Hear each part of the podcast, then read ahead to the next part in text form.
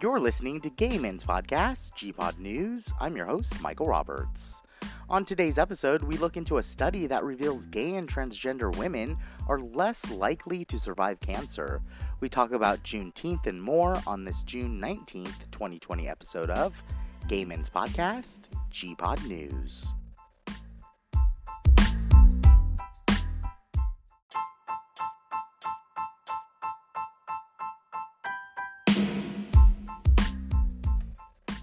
Welcome, welcome. It is June 19th, 2020. Uh, the fifth week of relaxation on restrictions in my area, kind of. I mean, a lot of people are being fired or quitting over the use of masks, which I still think is stupid. I mean, selfish. Whatever, that's my opinion. Anyways, day 96 of my physical distancing. Um, this just in. Uh, Washington, senators on Friday announced legislation to make Juneteenth a widely observed holiday that marks the federal order to free slaves in Texas on June 19, 1865, a national holiday. So, again, uh, what is Juneteenth? Well, Juneteenth is the oldest known celebration honoring the end of slavery in the United States. It's an official Texas holiday and an unofficial holiday in the US, unless this legislation does pass. On June 19, 1865, Union General Gordon Granger led thousands of newly named federal troops, prior Union Army, to Galveston, Texas to announce the end of the Civil War and the end to slavery. Um, of course, this is really important because slavery ended with the Emancipation Proclamation in 1863, but due to the Civil War and not having enough soldiers to enforce and inform new laws, it took the new federal soldiers two months and 10 days after the end of the Civil War to officially end slavery in the United States, giving us Juneteenth. You may be asking why it took so long. The Union state had already outlawed slavery in 1863, and due to the Civil War, states like Texas on the western territories of the young United States were the hardest to enforce due to its westernmost location, dwindling federal soldiers, or as they were known, Union soldiers, to enforce new laws and as well as fight in the Civil War. The Civil War ended April 9th, 1865.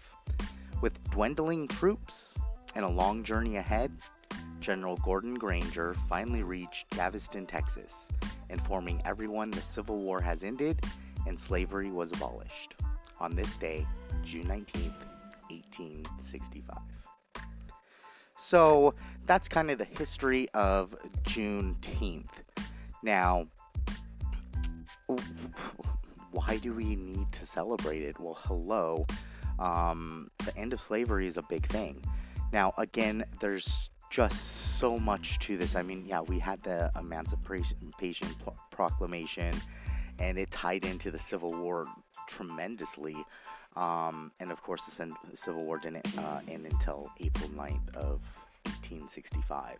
So, and you have to look back then, you know, there was no planes. I mean, as much as uh, you know, Trump wants to think that there was aircraft in the 1800s and you know stuff like that. There was no major way to send a whole bunch of troops to you know Texas or to the western portion of the United States.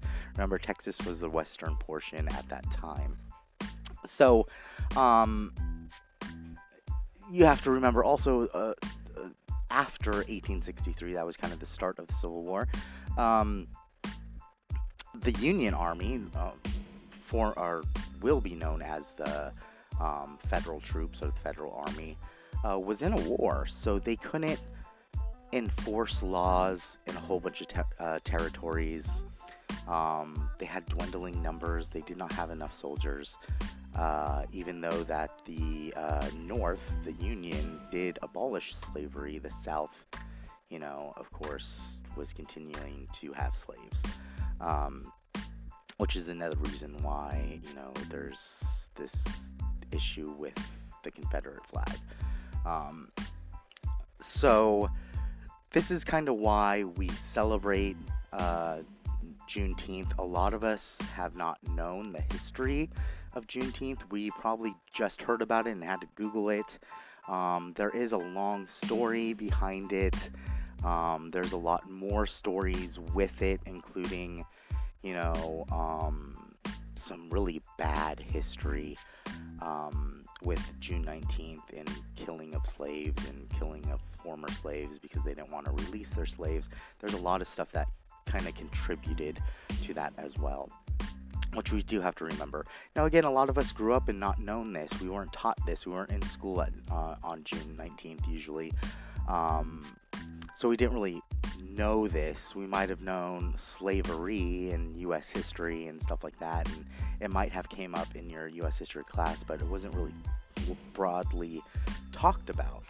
Now, in my case, I think I've learned more about June 19th in my anthropology class in college than I did any other time. Now, my parents did uh, celebrate, uh, you know, um, a lot of non national history, and they always told us, you know, um, of, you know, how slavery was abolished and how great it was and all that stuff.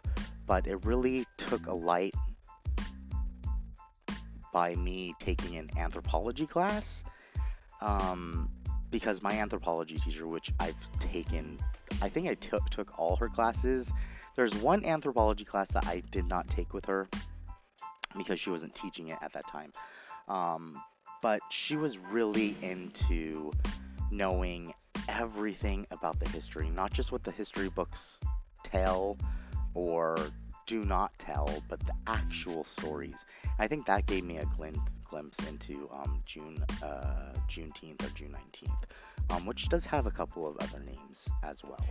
But this does mark the day of celebration for the end of slavery. It wasn't the actual date to end slavery. Again, we had a whole war about it. Um, but this was the official last um, area, Galveston, Texas, to be told that slavery was abolished. So, when we return, we're not going to do a question of the day today, I don't have time. When we return, we're going to be talking about. Um, if my uh, thing will go in, I know I have to take a break. Um, gay and transgender women women are less likely to survive cancer. We'll be right back.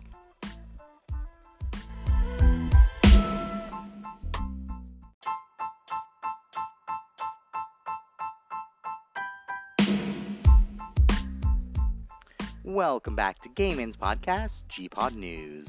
So, in a uh, article in Cancer, gay and transgender women in America are more likely to have lower cancer survival rates than their counterpart.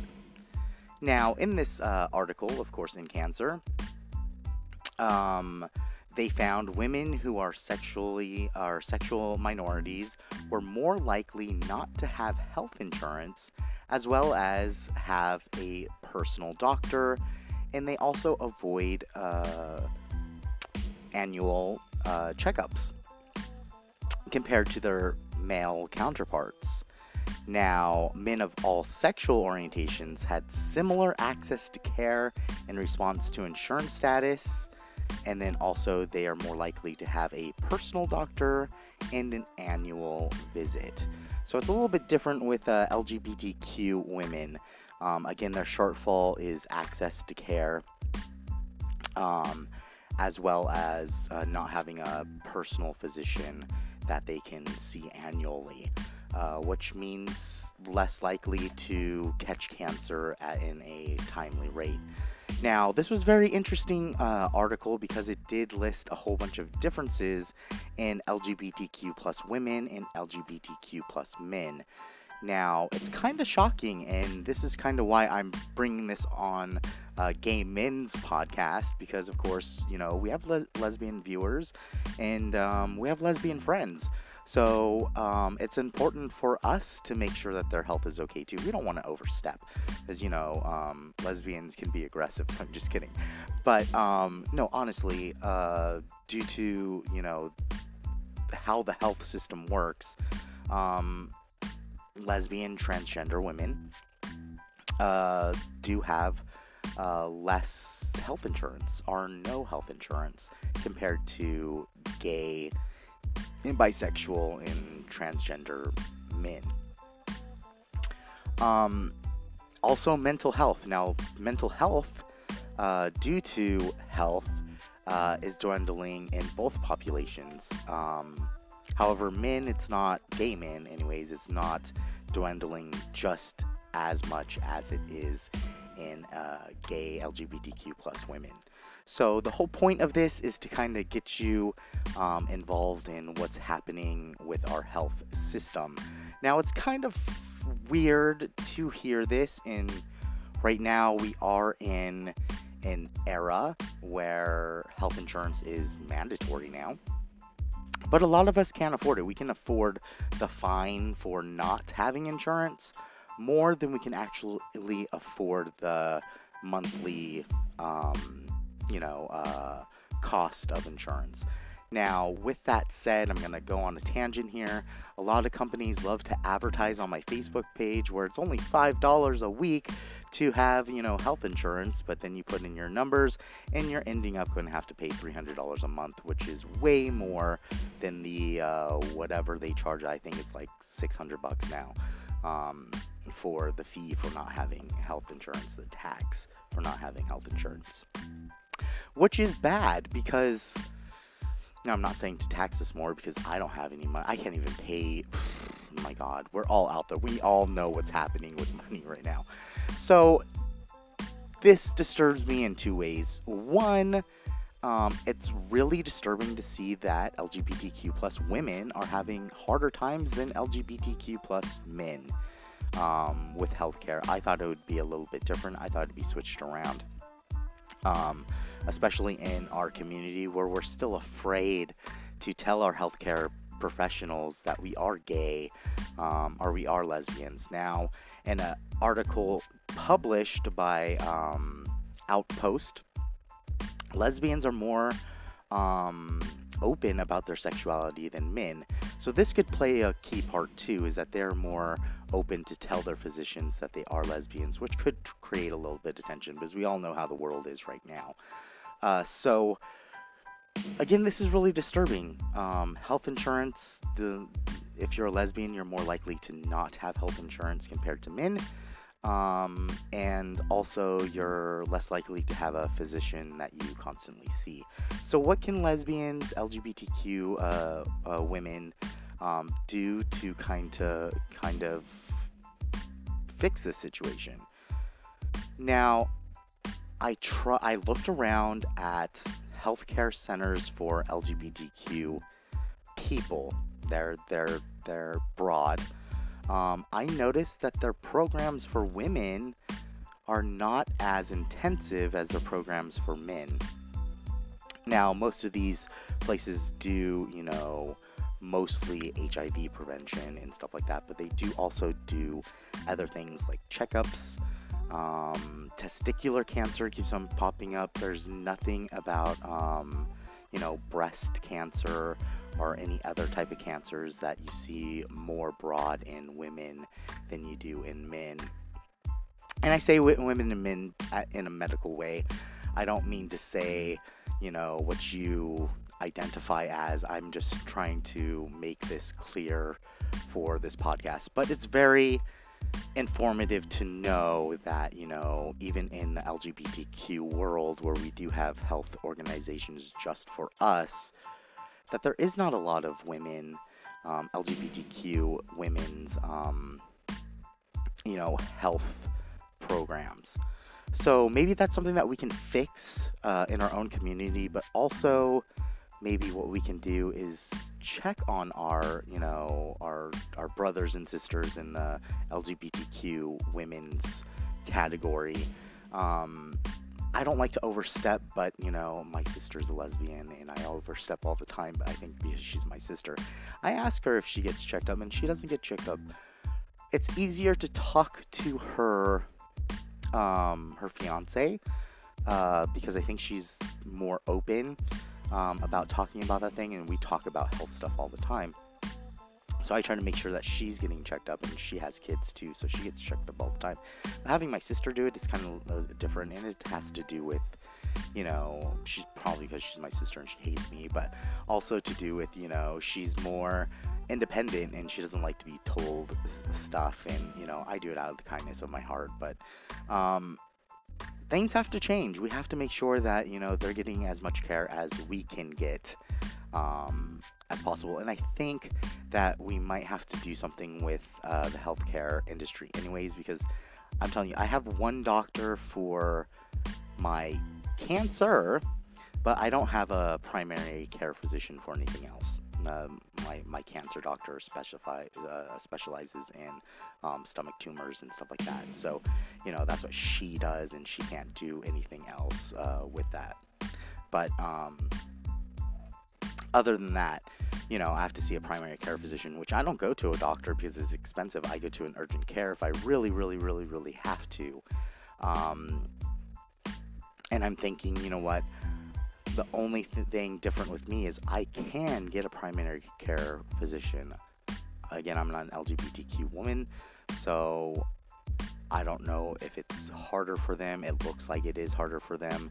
Um, so I just can't, you know, relate to that. But it's disturbing to hear that, you know, um, due to the fact that they can't get insurance, they're having a harder time getting insurance, they're having a harder time you know, finding a primary care physician for, you know, one primary care physician and getting checkups. It, it, it's disturbing.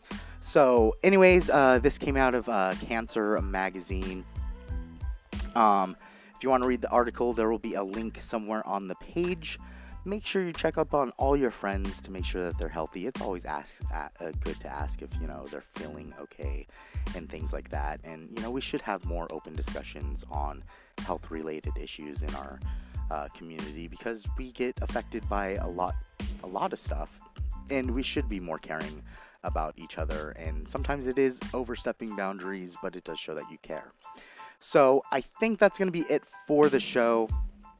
Way over time here um, if you want to follow us on facebook twitter or instagram you can at Gay Men's podcast uh, you can go to gaypodcasts.com. That's G A Y P O D C A S T S.com to find out what platforms we're on, to submit questions and stuff like that. If you want to phone in your question, you can at 949 783 8514 extension 4 or text your question to 949 783 8514. Standard text message rates do apply. I apologize for my voice today. I actually lost my voice, uh, you know, uh, a couple days ago. I'm not gonna get into detail, but thank God we have microphones that can turn up, you know, uh, treble um, and turn down a bass so it doesn't sound like I'm deeper than what I am. So if it does sound deeper, I apologize. I'm not actually listening to the recording. I was just public. I can't listen to myself. Anyways, you guys have a nice Friday. Have a happy weekend. Happy Juneteenth. Be positive, guys. Bye, guys.